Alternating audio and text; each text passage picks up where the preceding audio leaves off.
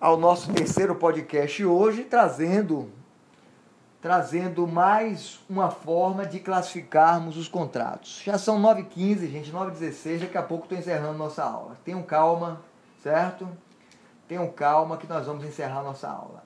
Vamos tratar os contratos em contratos consensuais e contratos reais. Consensual é algo que está caracterizado, né, pelo acordo de vontade. Então, os contratos consensuais, eles se formam unicamente por manifestações de vontade, independentemente da entrega da coisa. Eu, na, na, na, na, na nossa primeira aula, citei para vocês, né, sobre os efeitos do contrato e citei o compra e venda. A compra e venda, ela se torna perfeita e acabada simplesmente com a, a, a concordância com o objeto e o preço da coisa. Então, quando você, eu estou comprando um bem móvel, né, a exemplo do lápis, do pincel que eu acabei de citar para vocês, é um contrato que é consensual, né? A simples manifestação de Fabiana em comprar e a minha de vender, ele também, né, deixou, fez desse negócio jurídico pleno e acabado. Os contratos reais, para se aperfeiçoarem, né, além do consentimento, além da vontade, exigem a entrega da coisa, a tradição, né? E esse objeto, eles, normalmente, ele se sujeita a uma formalidade específica, exemplo do registro, né? Então, são contratos, os contratos reais, que não se formam sem a tradição da coisa. É, é uma forma de nós classificarmos que não tem muita importância para vocês, né? É, eu quero finalizar a aula de hoje, né, tratando da última forma de classificação, né, em contratos preliminares e contratos definitivos. Eu, eu, eu fui sábado jantar com um amigo que eu convidei, né, que eu convidei para fazer aquela oficina de professor Diogo Calazães, e de oficina de petição, peticionamento em alimentos, que ocorreu a semana passada, e ele estava dizendo que, ele é professor de contratos também, né?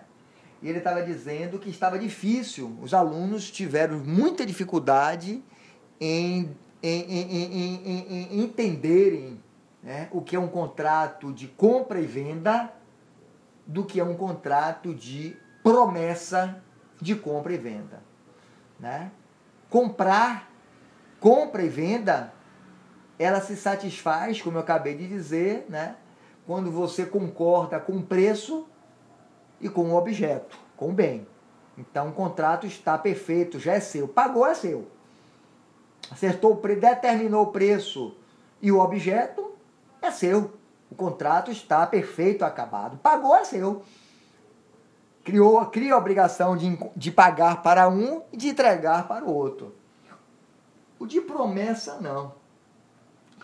O de promessa é, é um contrato que é preliminar. Você está prometendo vender. Você está dando uma preferência àquela pessoa. Você pode, inclusive, fazer um contrato de locação com promessa de venda. Então, promessa, prometer é você, né, dar preferência a alguém. Eu estou prometendo a vocês que na segunda-feira eu irei fazer a V três. Então, né, vocês estão criando a expectativa que na segunda-feira, né, se eu resolver fazer a V três, não será surpresa para ninguém. Né? O que eu não posso fazer, eu posso até na segunda-feira não realizar a V três e dar a aula, mas eu não posso é não anunciar a V três e segunda-feira prometer aula e segunda-feira realizar uma atividade, né, avaliativa. Então, prometer é criar uma expectativa. Então, é, a avença, o contrato, né, que, que, caracterizado como preliminar, é aquele que sempre tem por objetivo, né, a efetivação de um contrato definitivo, contrato de promessa de compra e venda, promessa de compra e venda, é um contrato que eu estou visando a compra e venda. O contrato de compra e venda é definitivo, enquanto o contrato de promessa de compra e venda é um contrato preliminar. Alguém aqui, desses trinta alunos, já tem, já, oito já saíram da sala, trinta alunos presentes, alguém não entendeu? Por favor, diga para mim.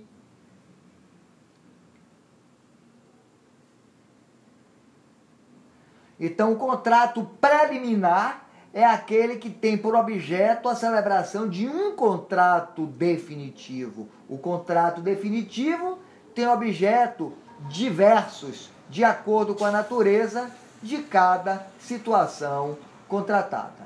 Certo? Compra e venda é o melhor exemplo, como eu disse, para vocês. Gente, chegamos ao final de mais uma aula, né? A última aula do mês de setembro. De hoje a oito, é, nós teremos a realização de nossa A V três. Eu não sei que dia é de hoje a oito, né? Eu estou sem calendário aqui, porque meu celular está gravando o podcast de nossa aula. Então, de hoje a oito, nós teremos a nossa... a nossa avaliação. Vocês sabem que essa avaliação, dia cinco, é nossa A V três, eu vou postar na plataforma Canvas. Lamentavelmente, a Unijorge faz a A V três visando melhorar a nota de vocês, portanto, é uma avaliação que não admite é, segunda chamada. Eu pretendo fazer uma A V três por, por unidade, mas nem sempre nós temos a oportunidade. Vocês sabem que no semestre passado, por exemplo, nós não tivemos a oportunidade de fazer a A V três no segundo semestre, certo? Então, é, eu já estou, eu não quero pegar ninguém de surpresa, eu quero fomentar a discussão entre vocês, o melhor aproveitamento de nosso conteúdo, né? Que a gente saia daqui de contrato, sabendo elaborar um contrato. Então, nós já, nós já estabelecemos o que é formação de contrato, como é que os contratos se classificam, né? Quais são os elementos essenciais de validade de um contrato, quais são os princípios dos contratos, e vamos... na próxima aula, fazer uma A V três no horário da nossa aula. Eu posso até estabelecer um prazo maior para vocês me entregarem esta avaliação, mas de, oito, de hoje a oito eu estarei aqui com vocês no dia cinco, no horário da aula, né? É, em tempo real, como se eu estivesse em sala de aula, para atender qualquer dúvida de vocês na elaboração desses contratos, né? Aqueles alunos que têm dificuldade com a plataforma Canvas, com a Microsoft Teams, obviamente que podem fazer as avaliações, a avaliação, é, através de grupo de WhatsApp.